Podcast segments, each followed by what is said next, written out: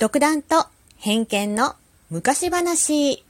北風と太陽。日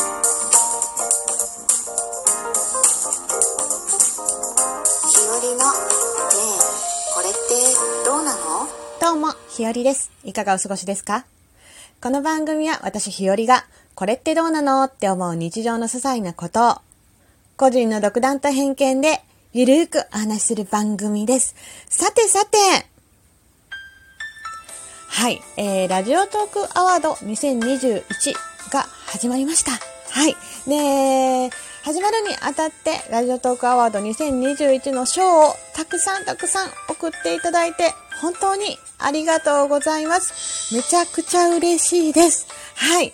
で、なので、お便りの読み上げは、あのーしないんですけども、番組がある方にはできるだけ一言だけでもお礼のメッセージを送りたいと思っています。少し時間はかかりますが、あの、少しずつね、返していけたらいいなと思っています。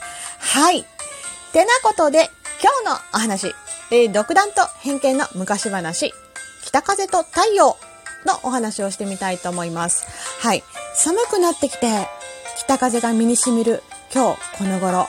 今日はこのお話を独断と偏見で、そしていつもの一発撮りでやっていきたいと思います。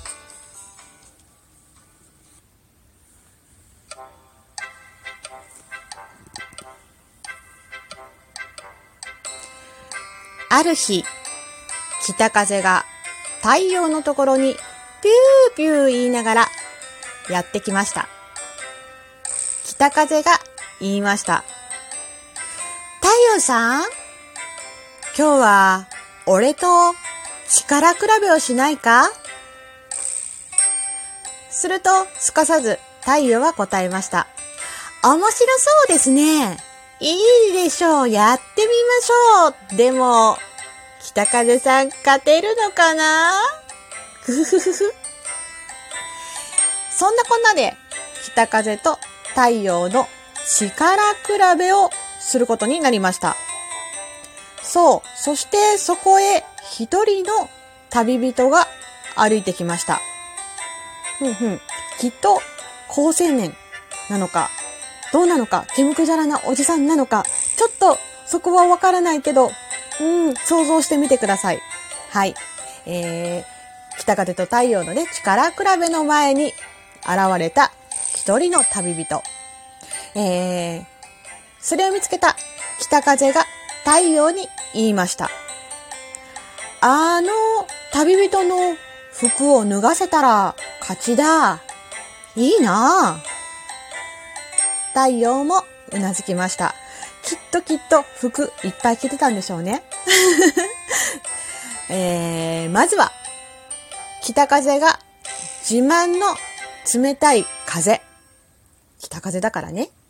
えを旅人に吹きつけます。ビュービュービュー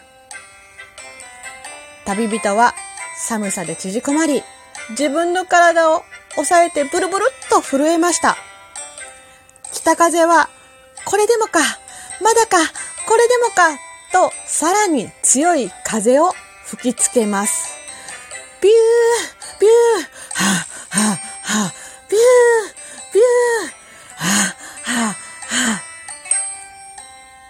風は力がなくなるまで思いっきり風を吹きつけましたが、旅人の服を脱がすことはできませんでした。風の力がどんなに強くても、旅人は寒くて寒くて、ガタガタと体を押さえ、服を押さえ、縮こまるばかりです。そこへ、太陽は言いました。次は、私の番ですね。そう言って、太陽は暖かな日差しを旅人に注ぎました。旅人は暖かい日差し、気持ちがどんどん良くなって、どんどんどんどん歩いていきます。太陽は、サンサンサン、サンサンサン、サンサンサン、ギラ、ギラ、ギラ。太陽も少しずつ日差しを強くしました。すると、旅人はすっかり暑くなってきました。額にうっすら汗も浮かんできています。はあ、暑い、暑い、暑い。なんだ？さっきは寒いと思ったら、急にめちゃくちゃ暑くなってきたじゃないか。いやあ、こりゃ参った。てなことで、旅人はマントを脱ぎ、薄着になりました。着ていたマフラーも外し、手袋も外しました。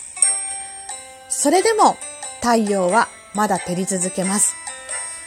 サンサンサン、サンサンサン、ギラ、ギラ、ギラ、ギラ、ギラ、ギラ。太陽も徐々に徐々に日差しを強くしていきます。